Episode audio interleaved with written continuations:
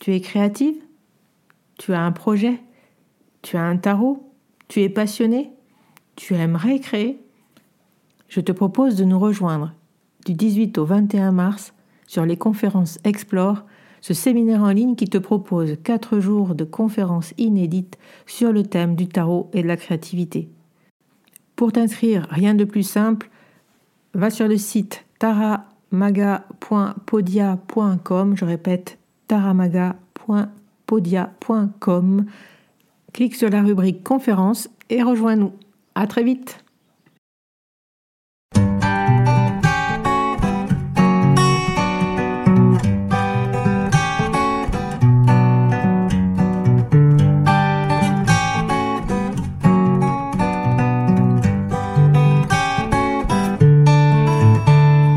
Hello, bienvenue sur le podcast Magicien. Un podcast qui va parler tarot, mais aussi d'entrepreneuriat, de liberté et de comment oser prendre sa place. Je m'appelle Fabienne Larnicole, je suis formatrice et coach. J'utilise le tarot comme outil de compréhension de soi et de communication avec l'invisible. Je le transmets à travers mes accompagnements et mes formations. Sur tous ces sujets, je te dévoilerai les coulisses de mon métier et comment le tarot m'a aidé à avancer dans ma vie et à libérer mon potentiel. J'espère que tu pourras y trouver des clés pour vivre ce qui t'inspire.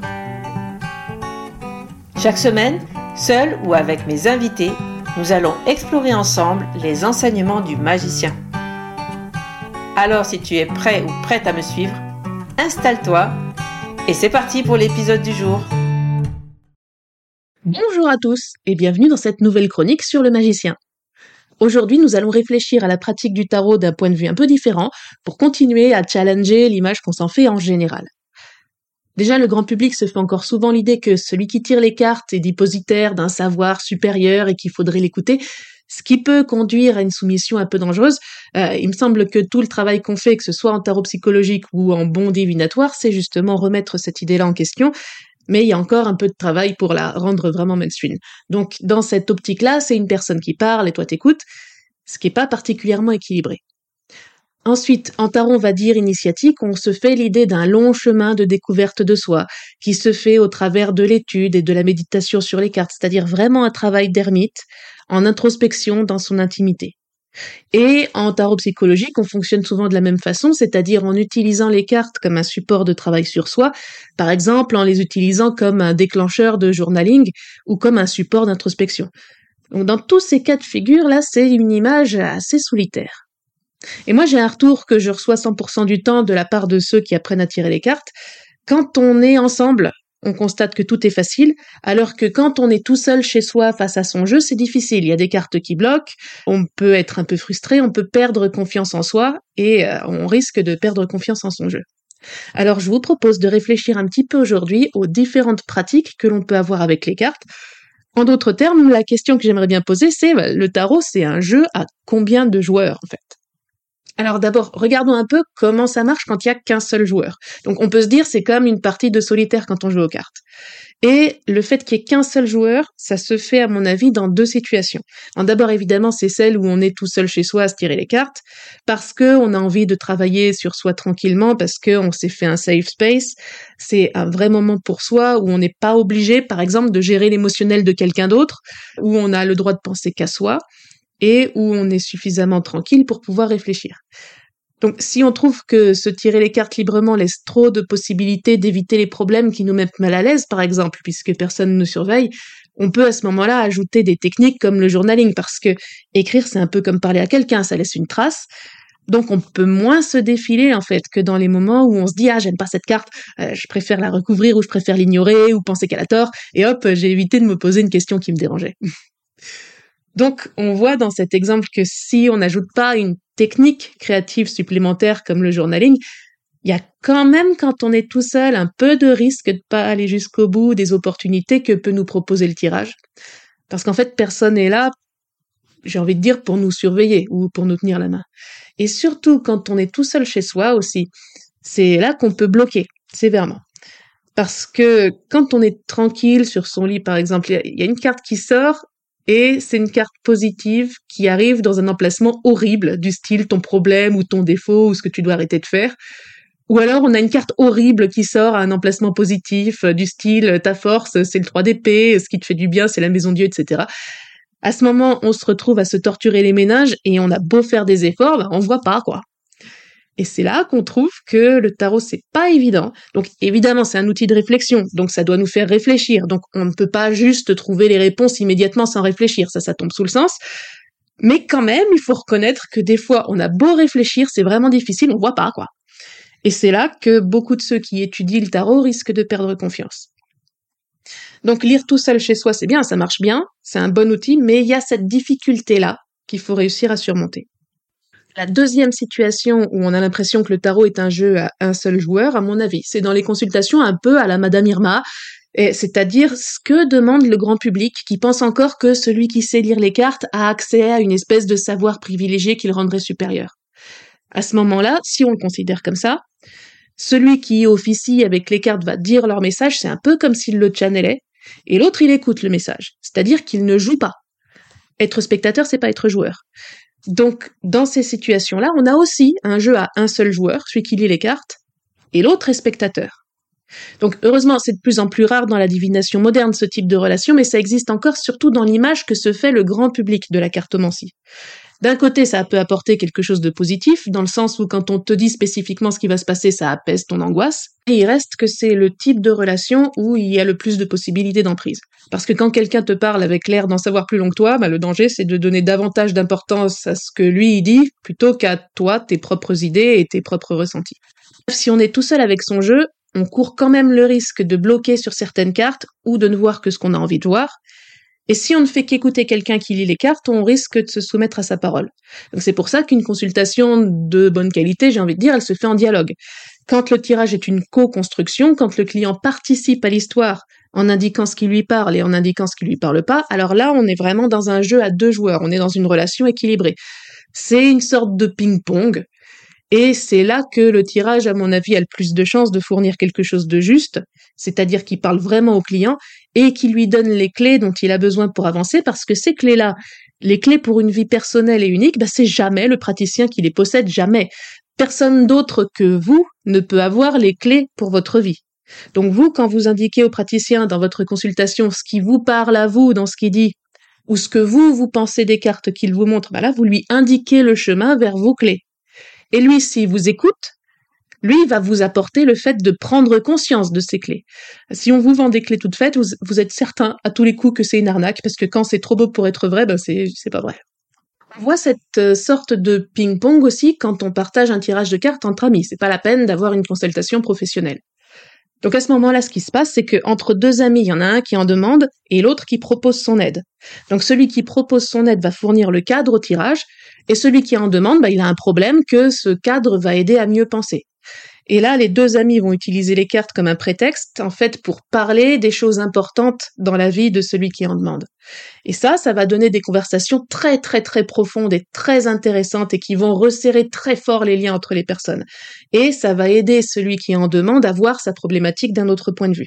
Et à ce moment-là, c'est là qu'on voit la puissance du tarot parce que votre ami va vous aider à poser votre raisonnement mais si on touche à un aspect que vous préféreriez passer sous silence, il va pas vous laisser vous barrer. Donc vous n'allez pas pouvoir éluder comme si vous étiez tout seul, vous n'allez pas pouvoir euh, voir dans les cartes ce que vous avez envie de voir parce que vous n'êtes pas tout seul. Le fait d'avoir un autre point de vue, ça permet de ne pas se laisser avoir par ces mécanismes de défense, donc ça fait un tirage qui est beaucoup plus objectif. Par contre, il faut un cadre éthique très très fort. Euh, il faut que l'ami qui tire les cartes soit bien conscient qu'il n'est pas là pour porter un jugement sur votre situation, parce que celui qui demande de l'aide, il demande pas son opinion. Hein, s'il demandait son opinion personnelle, il l'aurait demandé directement, il n'aurait pas besoin de s'embêter avec des cartes. Parce qu'en fait, personne n'a envie d'entendre euh, son ami dire, bah tu vois, les cartes, elles disent que j'avais raison et que t'as tort, quoi. Ça, c'est pas intéressant, ça, c'est de la projection. Donc c'est pour ça que ce genre de pratique, le tirage à deux, il vaut mieux ne le faire qu'avec une personne en laquelle on a totalement et parfaitement confiance. Et ça doit être une amitié qui est déjà de l'ordre de l'intime. Parce que le tarot va sortir des choses qu'on dirait pas à n'importe qui, ça va sortir des secrets, ça va sortir des émotions profondes, euh, parfois douloureuses. Et il faut aussi que l'ami qui propose son aide ait confiance en son jeu, parce qu'il ne faut pas se mettre à bloquer sur une carte pendant que l'autre est dans une énergie émotionnellement chargée. Mais en tout cas, c'est déjà beaucoup plus facile que tout seul, parce que comme l'autre participe au tirage, on a bien deux points de vue.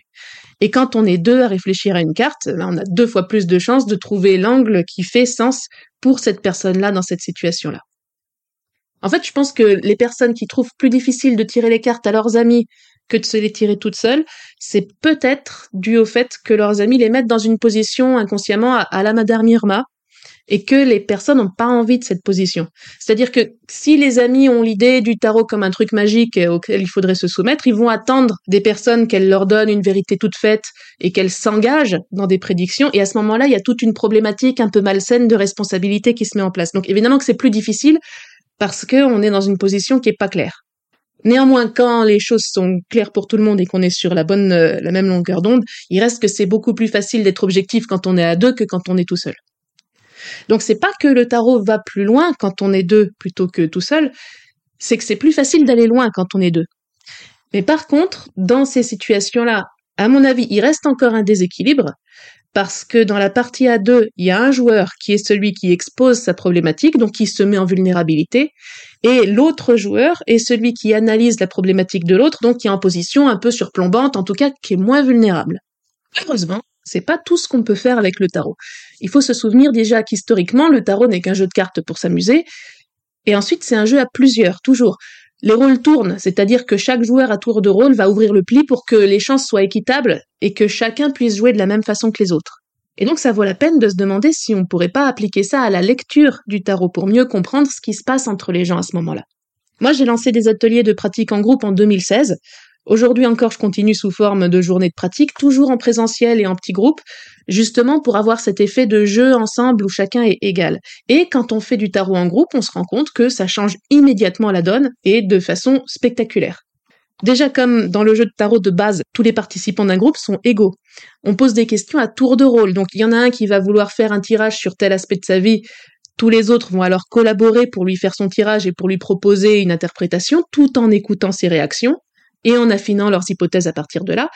Mais après, la parole tourne et quelqu'un d'autre va poser une question sur sa vie à lui. Donc la personne précédente va alors faire partie de l'équipe qui interprète. Donc on n'a pas l'effet d'une personne qui est par nature en vulnérabilité avec euh, les autres qui en sont protégés, puisque chacun change de place à tour de rôle dans le groupe constamment. Donc tout le monde est égal. Ensuite, comme il y a plus de monde que quand on est tout seul ou à deux, on multiplie les points de vue. Et donc les chances de trouver la solution à une carte difficile, elles augmentent de façon juste exponentielle en fait. S'il y a un participant qui voit pas comment traduire une certaine carte, il y en aura toujours un autre, soit pour avoir une autre idée, soit pour voir la carte autrement. Et comme tout le monde est différent, comme chacun a sa propre façon de penser, ça va apporter énormément de profondeur à la lecture de chacun, parce que ça va la nourrir de facettes qui sont complètement nouvelles. Jamais on n'aurait pensé ce truc-là, mais maintenant que il ou elle le dit, on se rend compte que ça nous parle et que c'est évident. Donc si quelqu'un donne son point de vue, ce point de vue-là va en plus donner une idée à un autre participant et ainsi de suite. Donc tous ensemble, ça devient extrêmement facile de craquer une carte qui vous donnait du fil à retordre quand vous étiez seul devant. Ensuite, en groupe, comme je le disais tout à l'heure au sujet du tirage entre amis, faut un cadre éthique encore une fois très très solide. Donc entre amis, c'est implicite parce qu'on est potes. Dans un groupe, c'est un rôle spécifique, c'est le facilitateur qui fait ça, c'est la personne qui encadre. Et ce rôle est absolument nécessaire si, euh, si tous les participants se connaissent pas depuis dix ans. On est un peu comme un arbitre qui doit avoir l'œil sur tous les mouvements de la partie pour s'assurer que toutes les règles soient respectées pour que ça continue toujours de façon 100% safe. On compte sur le facilitateur d'abord pour faire respecter l'ordre, exprimer clairement que le jugement n'arrive évidemment pas sa place dans le cadre, et surtout équilibrer la parole. Parce que des fois, on est tellement content d'avoir trouvé une idée qu'on va interrompre l'autre ou qu'on va juste attendre qu'il ait fini de parler pour vite donner son idée sans l'écouter. Ça, c'est embêtant. Donc, le facilitateur doit voir cela et le tempérer pour que la personne dont c'est le tirage puisse s'exprimer et qu'on puisse l'écouter. Une autre chose qui, à mon avis, est hyper importante quand on encadre un groupe comme ça, c'est couper court dès qu'on risque de tomber dans les opinions personnelles. Par exemple, il y a une personne qui dit qu'elle a un problème et les autres personnes font ah bah moi à ta place je ferais ci, je ferais, je ferais ça. Ça c'est embêtant parce que ça fait quitter le tirage. Donc ça fait que la discussion part dans complètement autre chose que ce pourquoi les gens sont venus participer à un atelier de tarot. Donc si on a une carte conseil, on n'a pas à donner plein de conseils euh, personnels à la personne qui a posé sa question, on lit la carte.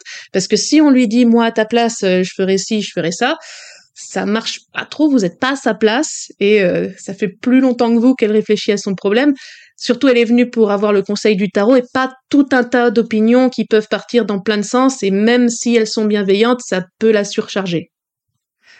Mais bon, une fois que ce rôle de facilitateur est assuré, à ce moment-là, on est dans un cadre où le tarot, d'une part, montre toute sa puissance, et de l'autre, il le fait sans que nous, on ait de difficulté à le lire. Ça, c'est hyper intéressant, parce que comme on n'est pas seul, on n'a plus besoin de douter de soi. Et comme on rassemble des points de vue différents, alors on comprend que toute la richesse de la réflexion vient du fait de penser autrement et surtout d'écouter l'autre on écoute la personne dont c'est le tirage, on écoute ses réactions, on écoute ses ressentis. Et ça, c'est le contraire, à mon avis, du fait de se soumettre à une doctrine qui dirait ah oui, mais le tarot c'est comme ça et pas autrement, et il faut appliquer ce qu'on a appris, euh, et donc sortir des éléments par cœur sans écouter la personne qu'on a en face. Ça, ça marche pas. Aussi, une dernière chose, c'est que dans mon expérience, l'ambiance d'un groupe de tarot est jamais ultra sérieuse. Alors, évidemment, on prend les questions au sérieux, mais on est très conscient que les interprétations qu'on en donne sont des essais, c'est-à-dire des hypothèses que seule la personne dont c'est le tirage peut valider ou pas, en disant si ça lui parle euh, ou pas, en disant ce que ça lui dit. Donc il n'y a pas de vrai ou faux, il n'y a pas une interprétation juste et puis euh, et puis on se tait c'est comme ça, ou les autres c'est des erreurs. Il y a juste un tiens là je lui ai donné une idée et ça lui apporte quelque chose à elle. Et donc ça c'est une règle du jeu qui garantit d'une part qu'on l'écoute, la personne dont c'est le tirage, donc qu'on évite d'avoir juste les projections des autres sur les cartes. En même temps, ça permet de rester assez léger parce qu'on est sûr que ce qu'on émet, ça n'est qu'une hypothèse et jamais une sentence, ce qui serait angoissant pour tout le monde. Donc ça détend. Et donc comme le groupe est détendu, souvent on a des éclats de rire parce que de toute façon, quand on y réfléchit bien, une bonne interprétation, c'est un mot d'esprit.